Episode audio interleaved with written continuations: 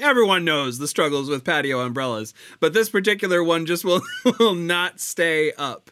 Um, sorry to make that generalized assumption, but I hate patio umbrellas. Um, Look, so uh, for so everybody, you get a little peek behind the curtain. We usually pick what our cold open is going to be after we've got the edit episode, the episode edited together. That's it. Y'all just heard the cold open. Now it. you'll already know what it was because you'll have heard it.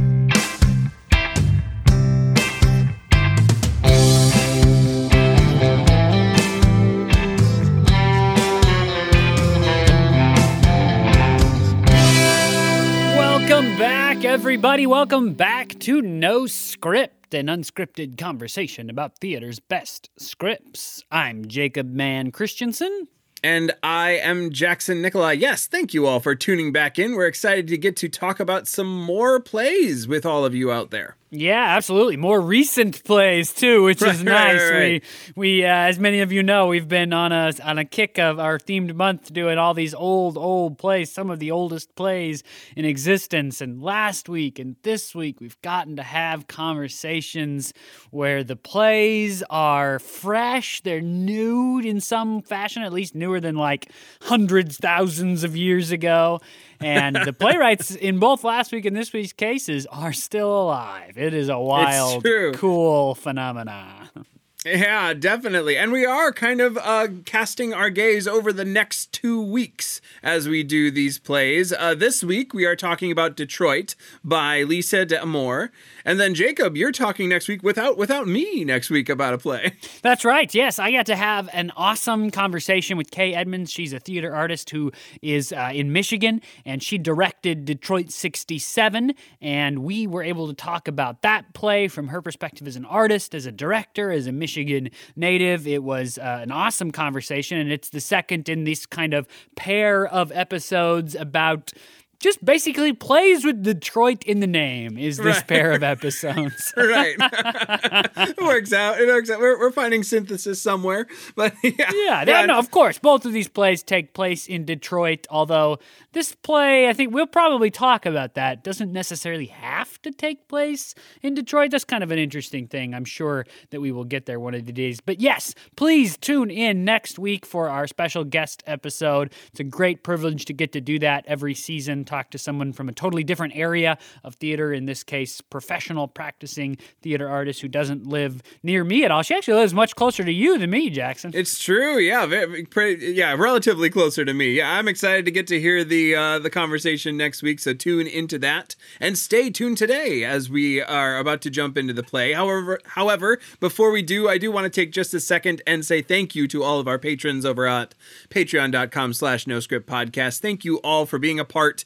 of the no script community and and helping the show continue to happen. Uh, we love getting to do this show. We love getting to have these conversations with all of you all out there. We love getting to have theme months and guest episodes on the podcast. And if you're looking for a way to help out the show, to be a part of being sure that, that the show can continue to have these conversations, patreon.com slash no script podcast is a great way to do it. it we, we have uh, patron levels for as low as $1 over there, a bunch of different patrons level. You get access to patron only posts and all sorts of fun things over there. So if you're looking to help, help out the show, head over to patreon.com slash no script podcast. Thank you to all of our patrons. We will see you over there.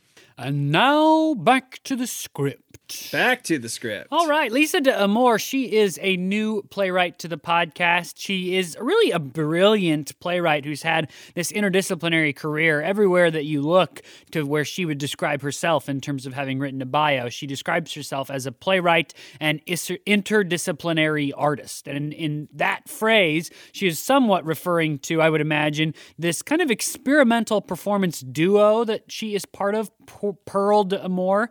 Uh, that grew, this pair won an Obie Award in 2003 for their show Nita and Zita, but they do all kinds of interesting things. There was an art performance art installation uh, about the forests where they built and installed and then de-installed like a, uh, a synthetic, a mock forest in this theater space. They do these intimate theater spaces and businesses, all kinds of really interesting interdisciplinary kinds of things, as well as she is just a brilliant playwright. She got her MFA in playwriting from Texas at Austin. Obviously, that is a huge, big playwriting program, and she has taught in graduate and undergraduate playwriting programs across the country. Some of the really notable programs she has taught in. She ran the Brown program for a while and then came back as a guest lecturer. She's been a guest professor at places like the University of Iowa, which is a really big program, and back at her alma mater at the University of Texas being the caliber of playwright that she is, her plays are really produced everywhere, off Broadway and, and all kinds of places like the Manhattan Theater Club, Steppenwolf, Playwrights Horizon, the Wilma Theater, Woolly Mammoth Theater, Guthrie. Those are all major names in the world of theater across America, and she has had productions in them. She is the recipient of the 2008 Alpert Award for the Arts in Theater, 2011 Steinberg Playwright Award, and the 2013 Doris Duke Performing Artist Award. She is an alumni of New Dramatists and many times over nominated for Drama Desk and Obie Awards and things like that. This specific play, Detroit, was a finalist for the 2011 Pulitzer Prize for Drama. It was a nominee for the Obie Award in 2013 for the Best New American Play, and I think it actually won that award. I, my note is not as clear as it should have been, but I believe it actually won the 2013 Obie Award. Um, it premiered at 2010 in 2010 at Steppenwolf Theater in Chicago with just a crazy cast. Uh, I mean, Ian Barford and Laurie Metcalf headlined the cast. Those are incredible actors. Kevin Anderson, Kate Arrington, and Robert Breuler, who, if you don't know Robert Breuler off top of your head, has had a lovely little television and film career. If you saw the 96 Crucible, like the famous Crucible film, he was Judge Hathorne in that film, as obviously he's a much younger man. And then it went on to uh, play off Broadway Playwrights Horizon Theater in 2012, and David Schwimmer and Amy Ryan headlined that cast. So I'm sure that that was an incredible performance as well. It's had quite a life across America after that, being the caliber of play that it is. So there's a decent chance that uh, you know there may have been in the past five, six years of production in a regional house near you. You may even look around; maybe there will be one. Um, it's still doing the rounds rounds in that circuit. So great play. Detroit by Lisa D'Amour. Passing off to Jackson for the synopsis. Yeah, I'm going to try to synopsis, synopsize this play just a little bit. Um, uh, this play is about neighbors. So we have two sets of neighbors in Ben and Mary, and then Kenny and Sharon. And Kenny and Sharon have just moved into the house next door to Ben and Mary. So the first scene of the play is they're inviting them over for you know backyard barbecue. Um, and and and they get to know each other a little bit. We get to hear a little bit more about their story early on in that first scene. We discover that uh, Kenny and Sharon are are kind of renting this house from Kenny's uncle, um, and uh, they're relatively new to the area after having just come out of a recovery center for something. We're not exactly sure. Eventually, we we we learn that they have. Uh, uh, it's not it's not an alcoholics uh, addiction, but a, uh, a yeah. there's in kind of the dark addiction. humor of the play. I think that Kenny says something like, Sharon's real problem is mainlining heroin. So I think right, right. got a pretty serious addiction, which does come up several times in the play. Yeah, yeah, but they're they're kind of in a recovery stage, having just coming out come coming out of rehab and kind of getting their life back together. So uh, this the, the couple begins to interact, and and uh, this this uh, first uh, barbecue over, it gets pretty deep pretty quick. Uh, Sharon starts to cry at one point, and they, they have pretty deep conversation about each other's lives, so much so that Mary grows to trust Sharon quite quite a bit. The next scene, Mary uh, goes over to their uh, to their house in the middle of the night, kind of stumbles her way over, pretty clearly drunk um, and kind of confides in Sharon as to some of her experience of Ben at their house. Now, there's a lot of things happening behind the doors at their house. Ben has recently lost his job. He was a banker. Um, he's trying to set up a website to be a financial consultant. He's currently unemployed, getting a, a, a pension from the bank, but trying to build up this company as a consultant, a financial consultant for people. Um, Mary confesses a lot of her frustration in that, in a, in a, in a somewhat of a drunken tirade um, that that Sharon that that Sharon holds as best she can. She uh, asks her if she can get some help, and and and uh, eventually Ben comes over and and brings her back home.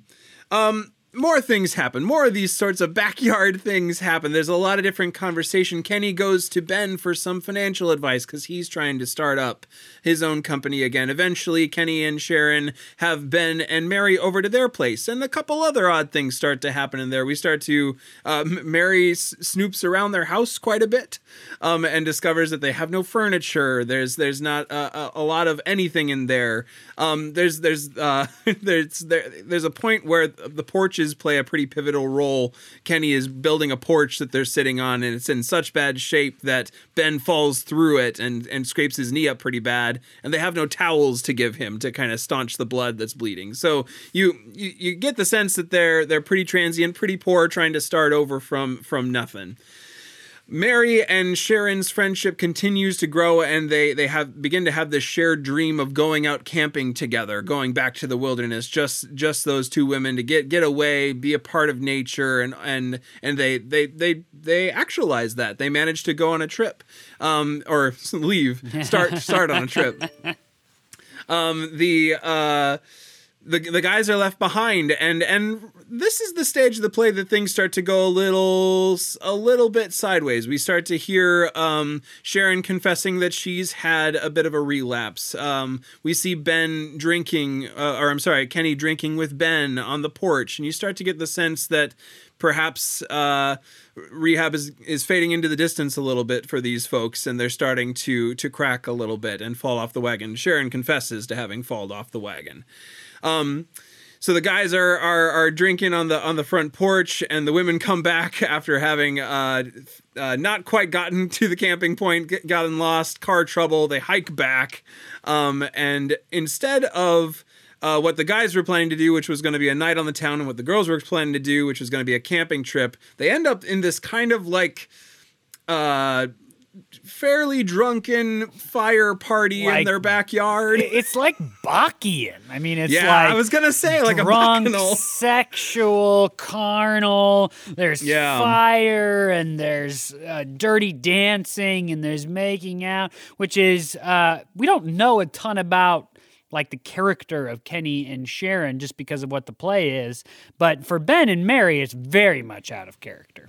Right, definitely. Yeah, this is like, yeah, very odd. They're very. This whole thing, I I should have probably said at the beginning. We said it in the context a little bit. It's set in suburbia, right? So like, you know, close neighbors, suburban back and front yard. There's this other character that floats through, who's this woman in a pink jogger, who's a character who like accuses uh, Kenny and Sharon of having a dog that poops on her lawn all the time. So all this sort of suburban stuff happening around them and in that setting is this like this drunken fire party which culminates in a, a lot of things. A lot of things come out. People make out who are not married. So like ben and sharon end up making out. Kenny dances uh, dirty dances with just about everyone who's there. Um, um, it just it just really starts to amplify. Eventually ben confesses uh, that that he in fact has not been working on a website at all. In fact he's been like kind of living uh like a forum double life as a british person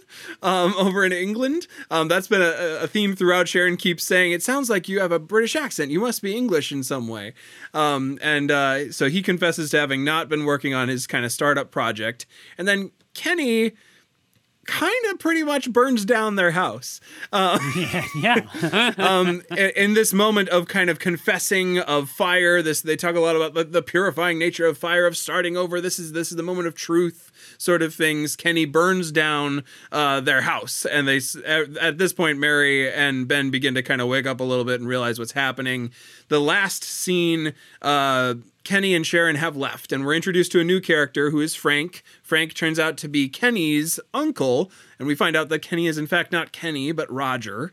Um, and we begin to kind of unpack a lot of the, the lies around around them and, and what what Frank is now doing. He's locking up the house. He didn't, in fact, give them permission to live there. They broke in. Frank reflects on the neighborhood and what it used to be when he lived there decades ago. Um, and we're left with Ben and Mary kind of holding the the ashes of their house and uh, wondering how to restart in light of a, a, lot of things coming to light that I have not addressed in the synopsis because we're going to get into all of these things in our conversation because so much about this play are the secrets and the lies that these characters are t- are holding in them. Yeah, there there is this this sense of like authenticity as one of the currencies of the play. How do these characters negotiate and give to each other and hold on to some sort of authenticity about who they really are? And that comes through in a lot of different ways. But while we're here, let's talk about something that is a little bit synopsis which is the setting for the play. You mentioned suburbia, and, and um, Lisa D'Amour, she describes that the play needs to take place in, she calls it the first ring suburb. So older homes, homes homes primarily built in the 50s. Uh, Frank, the great uncle character, he says that these were kind of like the model homes. They all sort of looked alike. You can imagine that in that kind of inner suburb of a, of a mid sized American city. Now, the play is called Detroit. And so you'd say, okay, well, the play's set in Detroit. But listen to this note under the heading place in the script notes. Not necessarily Detroit. However, we are in the first ring suburb outside of a mid-size American city, outside of a mid-size American city. So Jackson and I were kind of uh, chattering about this as we were getting set up to record that I'm not quite sure what to make of that note because the play is called Detroit. It's true. I mean, clearly Detroit was in in the in the mind of the the, the playwright as she wrote it. Um, uh, and I think and I think Detroit certainly serves some of the themes very well. The deterioration of suburban life um, and of the the uh, the economy that was around Motortown, right around the huge boom of Detroit, and then the subsequent kind of vacuum that happened uh, is is an amplified version of what this play is talking about. With that said, I think a lot of cities that kind of came uh, into their their full actuality in the industrial age and then tried the suburban experiment are experiencing a similar deterioration as Detroit, and so the universalizing of it is is appropriate. There's a great quote at the start of my that's kind of uh, before the play, but a quote that's included in the play in the in the play pages is plywood has a lifespan of 40 years. Over time, the glue that holds plywood together dries up. Then walls buckle, split, and peel. Panels pop loose. Rooms, doors, and windows morph into trick or treat versions of themselves. Yeah, that First of all, that is an excellent quote outside yeah. anything. It's descriptive and beautiful. But in the context of this play, these sort of lives that have become that kind of trick or treat version of lives is is a huge kind of metaphor for what goes on in the script. There are yeah. other things in those script notes that kind of move alongside that note about it being not necessarily Detroit, but the play is called Detroit. She goes on to say that the play could be set in, is written for the front yard and backyard of these two houses, but if you needed to, you could just do it in the backyards. And she provides some script notes that would uh, suggest what changes need to be made if you're going to do that. So there's that kind of what is your production going to do with that? And then there's a note about the casting, which is that she, when she originally wrote the play. She wrote it for everybody to be in their mid 30s, except for the great Uncle Frank. Um, but that as she's kind of watched the play develop, it really could be that Ben and Mary are older and Kenny and Sharon are younger. It doesn't even necessarily need to be that Kenny and Sharon are close to the same age. She says that.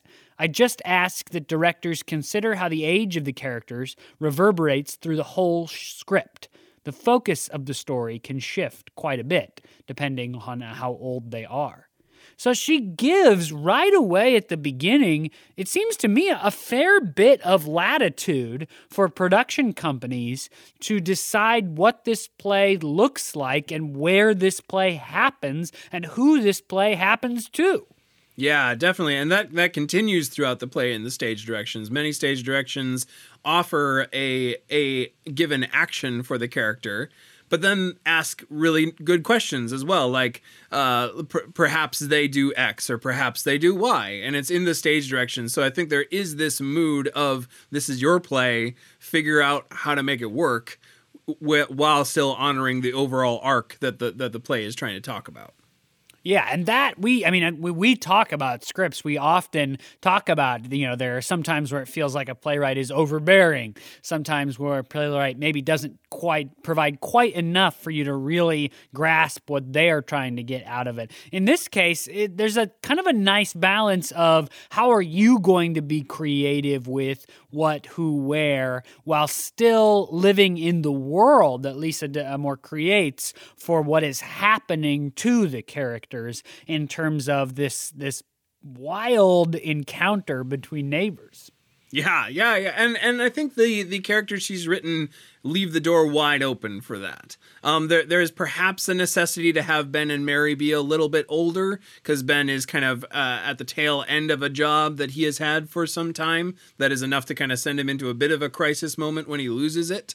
But uh, Kenny and Sharon are pretty movable uh, in terms of age. Um, though though of of the two, it's if you were going to have one be the older couple, it's probably Ben and Mary. Right. Yeah. And and I, I do. I, I like the way she put that note that the focus of the play can shift based on how you imagine the ages of these couples because that i mean that just rings true in my reading of the play and in my feeling about the characters if kenny and sharon are a younger couple and ben and mary are an older couple there there is a slightly different story being told than if all of these characters are the same age and Ben and Mary are just simply in a much different place than Kenny and Sharon, partially due to um, life choices and partially due to life privileges of their upbringings. One of the things that I loved about this script, and uh, honestly, so far in the conversation, this has mostly been about stuff you wouldn't see on stage just right, because right, they're in the yeah. notes, but they're so interesting.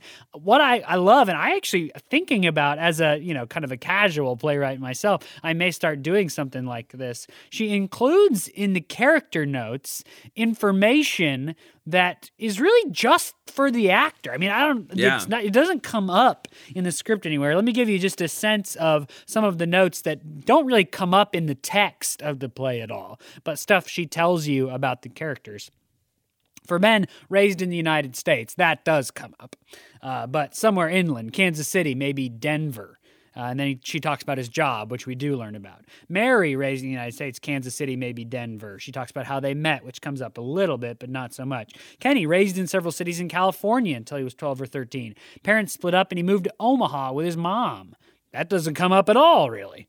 Uh, Sharon, raised in Tucson until she was nine. Then she and her mother moved to Columbus, Ohio for two years, and then to Indianapolis, where she went to high school. In junior year, her mother moved to Arizona with her boyfriend. Sharon lived with her best friend to finish high school, goes on to describe her job. So there's these is information about kind of where these characters come from. And then, like Kenny's, I said it doesn't come up, but it does. Frank brings up a little bit about his background, but it doesn't come up in a way that affects the plot really at all. This is just. This is just the spices of life that right. tell you about who these people are and how they've come to be here. Right, valuable subtext for the actor because because but but ultimately not acted out in the play necessarily. Though Though that subtext does inform things like I think Sharon and Mary's connection. Like that that's the one that you that you I think you see um, the most the most need for them to be at least close-ish in age, not like multiple decades apart. Because you have these two going through this a similar moment of fear around financial stability and around kind of trappedness in life that that does need to have a little bit of resonance that has to have those moments of connections where Sharon saying I'm still eating ramen at this age for many meals out of the night means something in connection to their struggle around stability around connection to their world and their kind of longevity and ability to to handle this uh, precariousness in that season of life. Well, yeah, the kinship that the two pairs of neighbors find, even amidst their pretty strikingly different situations is kind of one of the defining features of the play. You describe this connection between Sharon and Mary in terms of stability, financial security, feeling stuck. And you have Sharon, like you said, say the thing about still eating ramen in her mid 30s and, and that the kind of outlook that provides her on what the next step might be, what the path forward might be. And Mary is similarly reflecting on a path forward, a next step, a feeling stuck. But for her, it's about like buying budget furniture in right. whatever age that you decide to cast that couple. So that's a pretty wide gap to be in, right? Sharon, on the one hand, upset about still eating ramen in her 30s for most meals. I mean, people like ramen, I understand. And this was play was written 11 years ago before the rise of popular, you know, white American right. culture we're, ramen. We're talking about the brick brick ramen with yeah, right. So, but she eats that a lot, right, for dinner because it's cheap, and she's a you know concerned about that. But Mary is concerned about like the fact that they're still buying budget furniture, right? So that's a a that's a pretty wide gap, and yet there is a kinship. Almost there's almost a kinship just in struggle, not so much in what the struggle is and the desire to throw off of that struggle to to start something afresh or anew get back to a basics sort of mentality. Um and i think we see that in both of them. It's mary who first pitches this this idea of retreating to the forest or to camping or something like that. But it's also sharon who brings up this kind of archaic idea of neighbors right? And returning to this connection this this uh, ability to to exist in community with people. So they're both kind of harkening back to these these ideals that they would that that it makes sense that they find a lot of resonance in each other around. Yeah that that is one of the more uh, maybe understated is too strongly stated for whatever that little phrase means but let's say understated kind of um, it's not quite a theme, but like a, a, a, mood, a reflection throughout the play is this looking back. Obviously, Mary has this desire to be like she she calls it camping, but she's really referring to quite very rustic camping, almost like living, living. Yeah. in a tent, fishing and hunting your own food, cooking it over your own fire, not really owning anything, being transient and living in the forest. This kind of harken back to an ancient way of living. Sharon is reflecting on like an, a more um, a more attitude of community togetherness than exists in in modern neighborhoods. I guess is the is what Lisa D'Amour is saying. And then, of course, the the play's final scene, Frank goes on for quite some time in a really detailed visual description of what life was like in the 50s when these homes, these model homes, were all put up, and what these neighborhoods were like. So it, there is this current in the play of whatever is going on in our world now, there is a looking back at something that the characters feel like may be better. And you get to see them play out those two hopes in the play to various avail, or at least try to.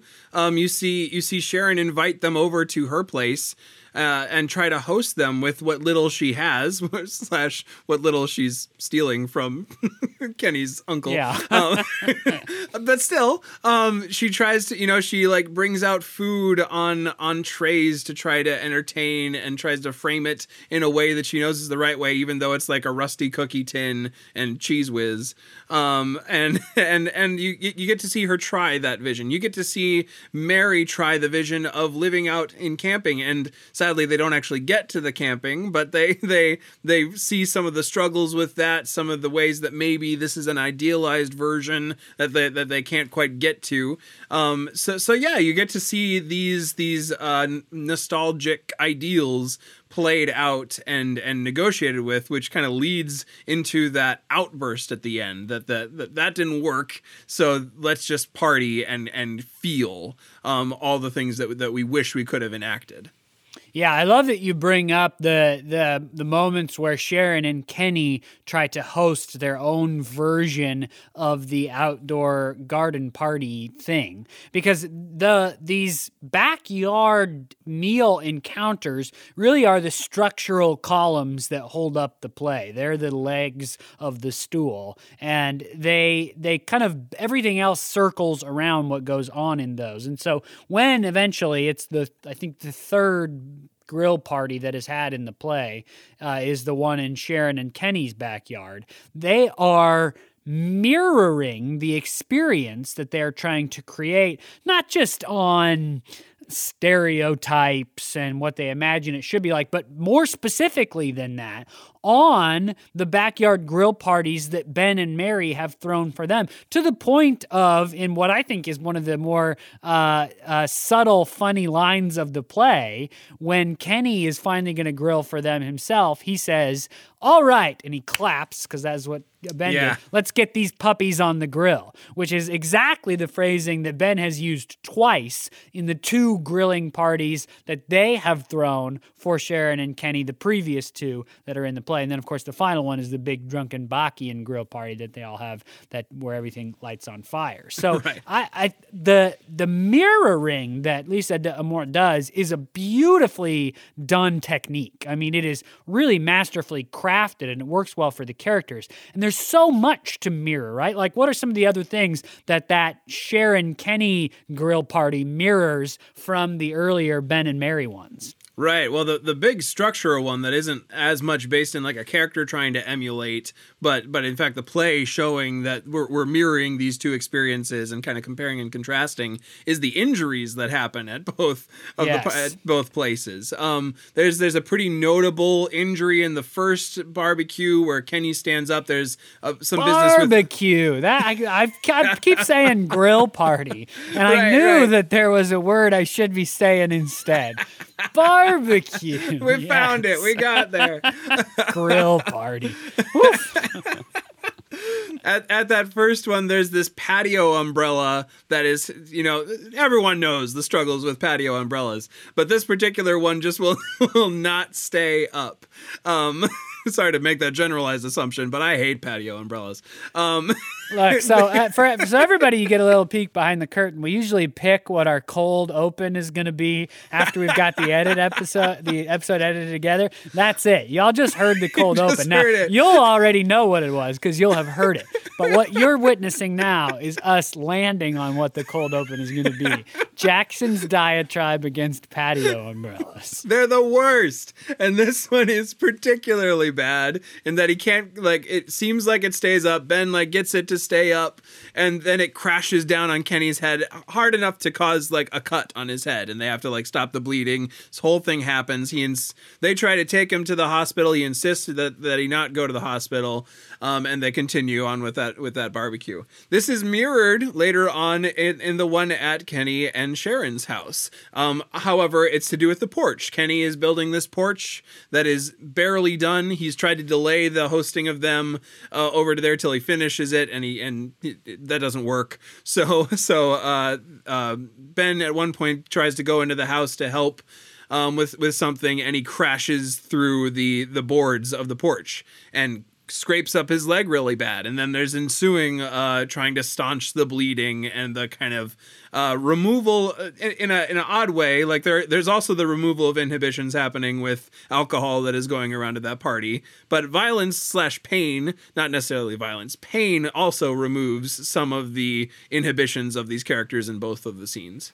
Yeah, and, and then there's lots of little things, right? Like the play opens with the barbecue in Ben and Mary's backyard, and Mary is telling about a dream that she has had. And then when we to uh, not the next barbecues, the next barbecue is also in Ben and Mary's house, but the one that we're mirroring that happens in Kenny and Sharon's backyard opens with Sharon describing a dream that she had, right? So just little structural moments that the playwright builds in there. And then there's the larger ones that are about the play, like the injury. And then like in the first barbecue in Ben and Mary's house, there's some reflections on the joy, the wonderment of neighborhood, of neighbors, and how incredible it is how we don't do that anymore. Then when we get to Sharon and Kenny's backyard, one of the neighbors, the famous hot pink jogging suit lady, their neighbors, comes by, and Sharon and this lady get into a screaming match with some pretty incredible foul language. So we show off the negative of neighbors, right?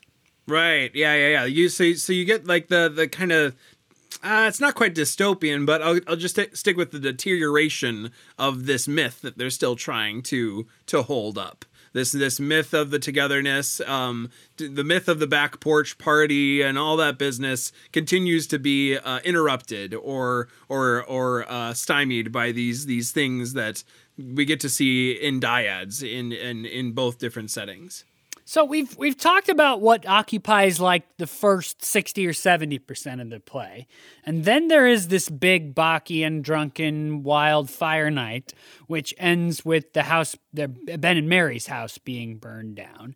And then we come to the last scene in the play which is some some fairly major reversals uh, that that really change how we understand what has happened in the past whatever we've spent with these characters hour and a half. We the, the previous scene which in my script is scene seven that's an interesting note for those of you who uh, maybe you have a copy of the script or you're going to buy it jackson and i noticed that the different editions of the script that we have there's always changes between editions. But one of the notable ones between the ones we have is that my script is divided into scenes with scene numbers and jackson's there are no scene breaks. They seem to be the same scenes butted up against each other in the same same stage directions, but just there's no page break and then scene title, scene eight, scene seven.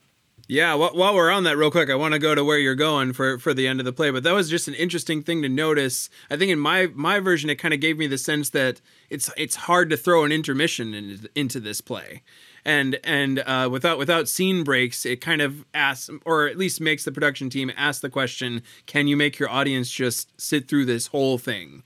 And try to experience it in one moment without the the grace of an intermission to kind of uh, derail you from the experience. And it's interesting because typically when you think of a play without scene breaks, you think of a play without full blackouts. And the blackouts that are written in my script that end every scene, then the next scene says scene eight, da da da. Uh, those are still written in the Jackson's yeah. edition of the script without the scene breaks. Um, mm-hmm. Um, so th- they do still have breaks between the scenes in terms of a full blackout. But right. there seems just seems to be a sense of them being more butted up against each other than there is in my edition of the script. So that's kind of a fascinating. I'm not sure if that's a publishing choice or a playwright choice. Right, right. And in, in those in those transition scenes too, there is a robust sound design yeah. uh, uh, uh, put into the script. So you have sounds of the neighborhood. Sometimes it's the sounds of burning houses. So so yeah, it's it is an interesting question of of you know how do you how do you do blackouts without the sense of scenes? How do you incorporate this audio storytelling that is a part of that is written into this play as well? So, to return to this final kind of two scene pairing. Uh, dr- the drunken fire night, right? Ben, Sharon, Mary, Kenny, they're dancing, they're drunk, they're kissing, they start a fire with the broken patio furniture. The fire gets out of control, but the four of them are watching it, commenting on it. Blackout, we get the fire noises, fire truck noises, police officers, and then lights come back up the next morning, and it, there's a man there we've never met. And uh, that's interesting. introduce a new character in the last scene. And this new character tells us that he is Kenny's great uncle. And he tells us that most of what we've believed about who Kenny and Sharon are, their relationship with the house, even Kenny's name, uh, is not a fact. In fact, Kenny's name is Roger, I, am not sure we have any reason to trust that Sharon's real name was Sharon. Uh, Frank doesn't actually know her name. He just knows her as the, the new girl that Roger brought to introduce to him. Um, and they aren't actually renting the house from the great uncle. They broke in and they've just been leaving the doors unlocked so they can get in and out. And we don't know where they are either. I mean, they don't appear again in the play. All we're left with is this mystery of their lives. Yeah, they they, they kind of disappear, um, which prevents this from being a play in a similar vein of like a dinner with friends or something like that. That that you're you're you're uh, really kind of focused on these two couples and their dynamic. Perhaps you you materialize a protagonist out of it or not. But this scene with them just kind of gone um, really focuses the lens of the story on Ben and Mary and and how they are as a result of this relationship with the two couples still. Um, but but this final scene does grab our focus and put it on Ben and Mary. Yeah, I think that's a good point because up until this final scene, the stage time between the couples is like 50 50. I Yeah. mean, there one person from each couple, at least, is in every scene, um, and so the the attention on whose story this play is is I and I, I'm going to say vague, but I don't mean vague with the negative connotations. It's sort of intentionally vague. We're meant to follow these people together up until this last scene. And with the disappearance of Kenny and Sharon, you're very right that this puts the focus on Ben and Mary in the end of the play. And the play then becomes what has happened to them as a result of this meeting with Kenny, or I guess his real name is Roger, and Sharon, whatever her real name is. Well, yeah, and I mean, there's some significant things that have happened. I mean, not just the house that is now ashes. Um, the, there's there's a, a great bit of dialogue between them that uh, uh, Ben is holding this like sheet of paper, and he said they told me to like document everything that managed to survive, so that they have a sense of what our net worth is right now. He's like, there's there's nothing to put on the sheet, nothing survived. Um, so they they have their car. Um, that that that's about it. Um, so and and you have uh, significant secrets that were revealed the the night before that that Ben is now uh, or, or that Ben and Mary are now living in. Ben confesses that he's he not only did not spend the last however many months. I think it's something crazy like it's either 7 weeks or 7 months. I forget forget the amount of time. A long amount of time that he's been saying he's been working on this uh, consulting project. He confesses he's actually just been pretending he's an Englishman and and leading a uh, uh, a kind of fan fiction uh, forum life in in that in that realm. So there's there's big things that have happened as a result of their friendship slash time with Kenny and Sharon. Yeah, and the of course a lot of this deals with like who were these people really, right? I mean, it, it's it's a lovely, brilliant device, I think, to use this new character Frank to tell the audience something obvious, right? Not obvious in that we should have known all along, although the clues are there, but more obvious in the sense of it's going to be stated outright. Frank says to the audience and to Ben and Mary, of course, Kenny and Sharon were not who you thought they were. Their lives are not what you thought they were. This facade of a home that they put up i.e., and and you know they put it up badly. Pretty much everybody comments on how bizarre the inside of their house is because they literally own nothing. It's like the Yeah. coffee table that Ben and Mary gave them, a mattress on the floor in the bedroom, and then like some clothes that they bought in the closet. So it's a, I think Frank describes it as spooky, right? So it's this shell of a house that had a false facade of being, and a bad facade too, of being a real house, right? He says th- that none of that was real. There's something else about who they really were that you don't really know, and I don't really know, and I'm not sure we're ever going to know.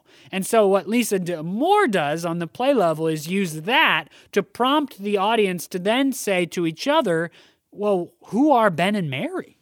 We didn't, you know, we didn't. They're more obvious is that we didn't know Kenny and Sharon at all. But now we're learning that Ben might want to go by Ian. In fact, Mary does refer to him as Ian, and he thinks that he is British, or he feels that he is truly British. And uh, s- similar questions about well, what's going to happen with this financial planning? I think at one point earlier in the play, Ben says, "I have a vision for my life."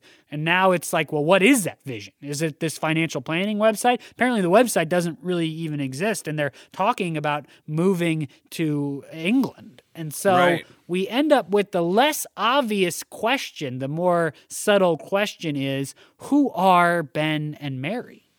And then to broaden that theme out even more in Frank's story, you kind of include the question of what is this neighborhood? What is this narrative that that that kind of suburban uh, home life is is uh, ha- has been supporting for so long, and is it in fact a, a, true narrative or some sort of facade? You have Frank reflecting on like maybe this maybe it's time that I like you know find some sort of way to historically put down what happened here. He reflects kind of movingly on on the life that he lived uh, back in the day when he lived in this neighborhood when everyone was kind of in in the community community together the sort of events that they had the sort of uh, lifestyle that they and their families lived. Um, so so you have that kind of similar wondering of maybe we've been looking at this whole you know progress myth of American culture and and not really seen the the, the backside of it or the underside of it as it as it deteriorates. Yeah, I, and I have to admit that I'm a little torn on what the more what I think D'Amour is trying to do with these nostalgic reflections of an earlier age. Because on the one hand, they might be sort of what you just described, which is like the way that society has developed has been isolating and negative and um, disenfranchising to so many people. And there was a better way earlier. But it also might be that that that nostalgia itself is kind of a false front and and there is a sense that well yeah all this stuff Frank is describing from the 50s is great but also there were terrible things that happened yeah. at that time, right? Like black people probably would not have been allowed to live in that neighborhood in the 50s. Right. You know, there is a dark, terrible underbelly to that too. And I'm I'm not sure I know exactly how we are supposed to experience the nostalgia. Is it sort of pure longing or is it a, a sense of there's always an empty shell behind the false front, no matter what kind of a society and neighborhood we create? Well, I think yeah, absolutely. I think it's impossible to view that nostalgia without the the acknowledgement of the burning building in front of them. Yeah. Oh, that, um, that's great. You're right to yeah. bring in the visual layer that is there on top of what is happening in the text. Yeah, you, you you see the the house completely burnt down. The house that you maybe see, depending on your staging of it, is the next door one, and you know that that one is kind of fallen to into disrepair. That it's empty. That the the door is uh, actually in the stage directions. It says the door is hanging open to you to it, so you can see the interior of this empty house. So even as he's waxing philosophical about what this nostalgia was, what this place was to him, you're looking at the consequences of that lifestyle and and that those decisions that were made in in his era of living here acted out in front of you.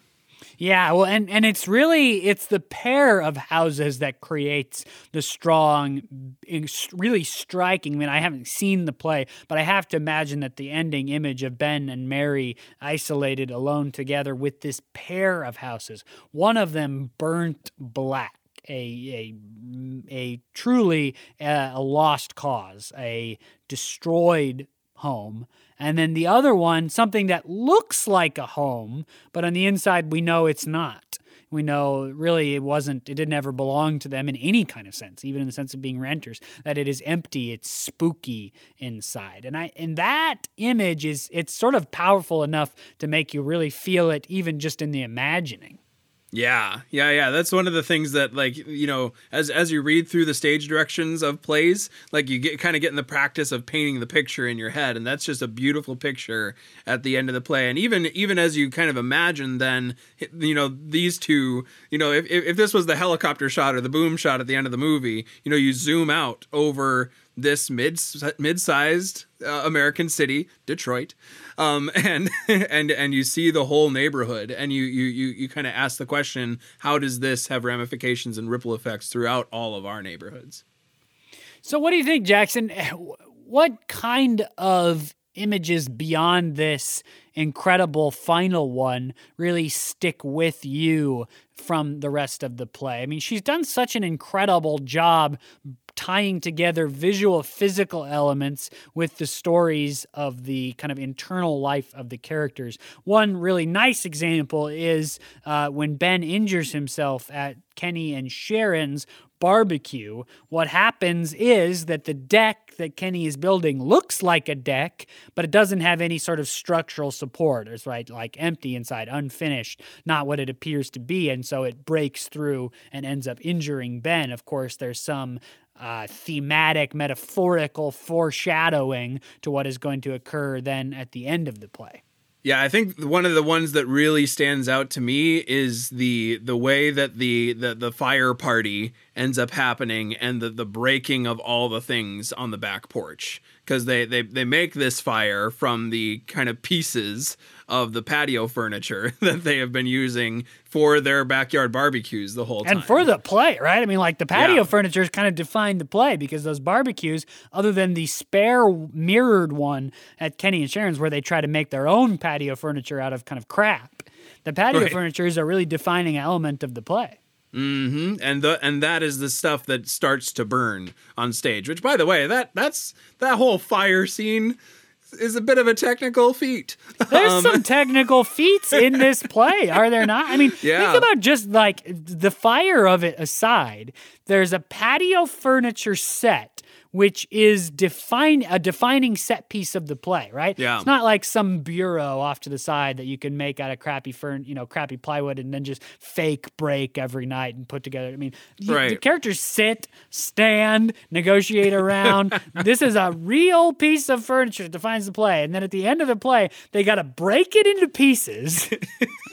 and then I suppose with lighting effects or something, light it on fire. But like Right. the pa- that's kind of a technical feat. technical then then there's i mean it goes on right the fire especially there's a torch involved the torch has to go inside the house at least and then outside of the house even if you don't necessarily have to see kenny lighting the curtains on fire so so i think that that whole scene holds a lot of images in my mind you know wonderings eh, as a as a, a theater technician around like how loud is the music? They turn the music up a couple times to where it's like unbearably loud for them, but we obviously need to hear them speaking. So so all of these questions, that scene is going to evoke a lot as you leave the building.